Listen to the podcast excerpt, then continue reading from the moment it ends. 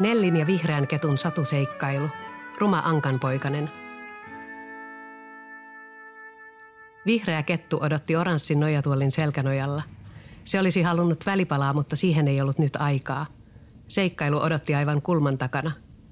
Nelli kiirehti olohuoneeseen ja hypähti nojatuoliin. Kirjastosta oli taas löytynyt uusi aare, jonka Nelli kaivoi pienestä repustaan. Ruuma Ankan poikanen, Kettu tavasi kirjan kannesta. Eikö ole outo nimi, Nelli sanoi. En ole ikinä nähnyt rumaa ankkaa. Hän avasi kirjan ja katsoi vihreää kettua. Mennäänkö nyt heti? Kettu nyökkäsi ja pörhisti tyytyväisenä turkkiaan. Se huiskautti vihreällä hännällään taikapölyä ilmaan. Pian heidän ympärillään oli suuri kimaltava pilvi, joka nosti nojatuolin ilmaan. Heilutteli sitä hetken hullunkurisesti ja tupsautti sen lopulta pehmeästi satumaailmaan. Neljä nauratti. Kettu myhäili tyytyväisenä. Pilvi hälveni ja heidän eteensä avautui vehreä maalaismaisema, josta seikkailu saattoi alkaa. Neljä kettu kävelivät niityn poikki. Aurinko paistoi. Kaikkialla oli tuoksuvia kukkia ja iloisia lintuja, pörriäisiä ja sammakoita. Puiden ja suurten heinien suojassa oli ankkaemo pesässään. Se oli hautanut muniaan jo pitkään ja toivoi, että poikaset kuoriutuisivat pian. Neljä kettu hiipivät lähemmäs. Onko ne rumat ankat suuria vai pieniä? Kettu kysyi hiljaa. Pyöreitä tai kulmikkaita tai puikulaisia. Tai läpinäkyviä tai raidallisia – mutta ei sellaiset ankat ole rumia, Nelli ihmetteli. Mietin nyt, hopeinen pyörylä ankka, jolla on iso hattu ja sukat. Sehän olisi tosi hieno. Juuri silloin ankkaemo havahtui ja yksi toisensa jälkeen munat rasahtelivat rikki. Pieniä keltaisia ankanpoikasia putkahteli munista toinen toisensa jälkeen. Rannasta vappui toinen ankka tervehtimään ankkaemoa. Kylläpä on kauniita poikasia, ankka sanoi. Mutta yksi ei vain tahdo kuoriutua, ankkaemo totesi – Tuo kaikkein suurin. Toinen ankka kumartui tarkastelemaan munaa. Sepäs saattaakin olla kalkkunan muna. Sinun jättäisin sen hautamatta. Eiväthän kalkkunat osaa edes uida, se tokaisi ja jatkoi matkaansa. Ankkaemo ei kuitenkaan luovuttanut, vaan hautoi vielä hetken aikaa. Vihdoin suuresta munasta kuului ritinää ja rasahtelua, ja poikanen kuoriutui. Ankkaemo ja toiset poikaset katsoivat sitä. Neljä kettu katsoivat sitä – Poikanen oli suuri ja harmaa, ihan erilainen kuin muut poikaset. Voi hyvänen aika, minkä näköinen sinä olet, Ankkaemo huudahti. Mutta et sinä ainakaan kalkkuna ole. Toivottavasti osaat kuitenkin uida. Mutta eihän tuo ole ruma, Nelli kuiskasi ketulle. Emo on ihan pöllö. Kettu tirskui, mutta ei sanonut mitään. Nelli ja kettu seurasivat ankkoja piilosta jonkin aikaa – Kettu taikoi heidät nopeasti muutaman päivän päähän, jolloin kaikki ankanpoikaset olivat jo oppineet uimaan. Ruma ankanpoikanen osasi uida kauniisti ja ryhdikkäästi, mutta koska se oli paljon suurempi ja erikoisempi kuin muut, sitä kiusattiin jatkuvasti. Se oli iloinen ja äänekäs, mutta koska se kuulosti erilaiselta, toiset ankat haukkuivat sitä. Nelli pyysi, että kettu veisi heitä tarinassa vielä hiukan eteenpäin ja toivoi, että muut ankat olisivat nähneet, kuinka kurjasti ne käyttäytyivät. Rannalla oli nyt useita ankkoja ja muutamia kalkkunoita. Kukaan niistä ei välittänyt Nellistä. Kettu oli kutistunut pikkuruiseksi ja kurkisteli salaa Nellin taskusta. Näkeekö kukaan meitä, Nelli kuiskasi. Ainoastaan silloin, kun pidät hännästäni kiinni, Kettu vastasi. Mutta varovasti, ettet litistä sitä. Ruma ankanpoikainen seisoi kaikkien edessä pääkumarassa.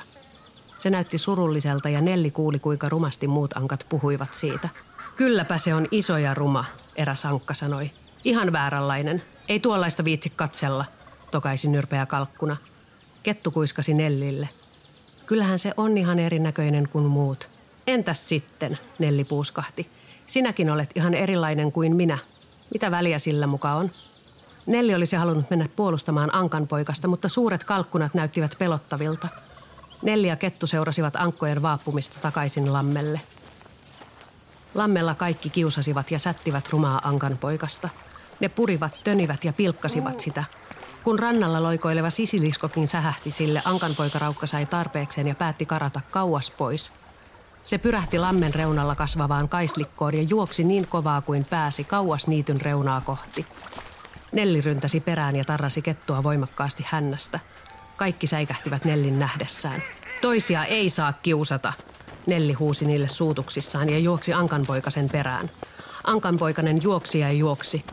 Se ohitti suuria pitkäkaulaisia hanhia, jotka kaikki lehahtivat lentoon Ankanpoikasen nähdessään.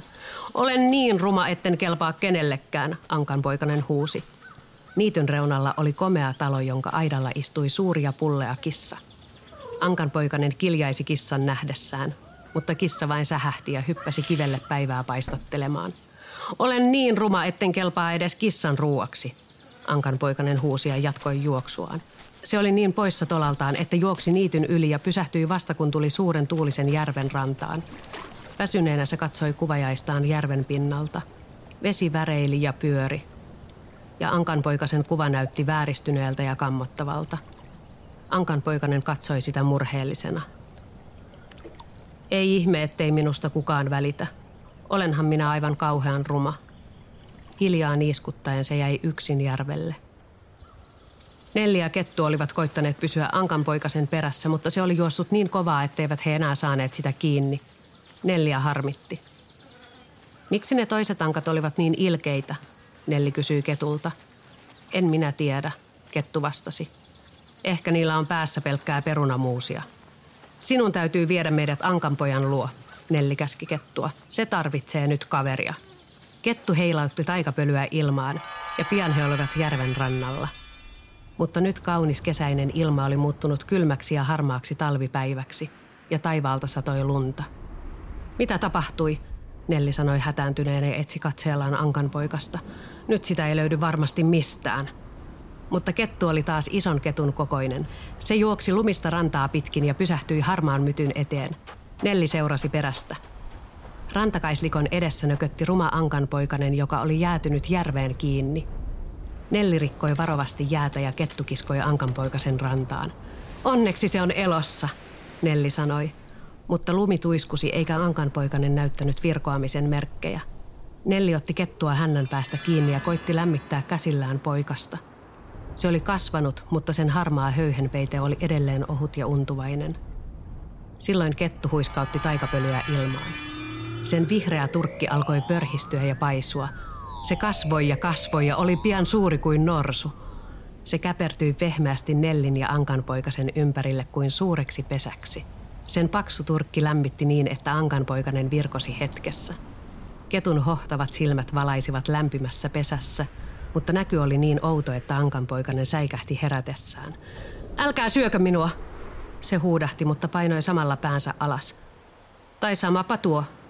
Olen niin ruma, ettei sillä ole väliä. Höpö höpö, Nelli sanoi. Sinussa ei ole mitään vikaa. Ankanpoikainen häkeltyi ja suoristi itsensä. Mutta minähän olen ihan kamalan ruma, se sanoi ja katsoi kummastellen Nelliä ja suurta omituista kettua. Et minusta, Nelli sanoi. Hän odotti hetken ja tönäisi kettua. Etkä minusta, kettu ymmärsi jatkaa. Sinä olet hyvä noin, Nelli totesi iloisena. Ei kaikkien tarvitse olla samanlaisia. Minä olen paljon vihreämpi kuin useimmat muut ketut, kettu sanoi ylpeästi. Ankanpoikainen piristyi hiukan. Sitä paitsi nämä ankat olivat ilkeitä, ja ilkeys on aina kamalan rumaa, Nelli sanoi.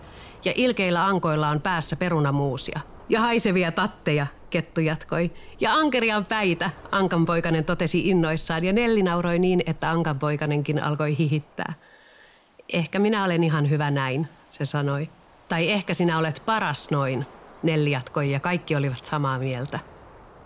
Pian kettu huiskautti hännällään pesän auki. Aurinko paistoi taas ja keväiset kukat tuoksuivat.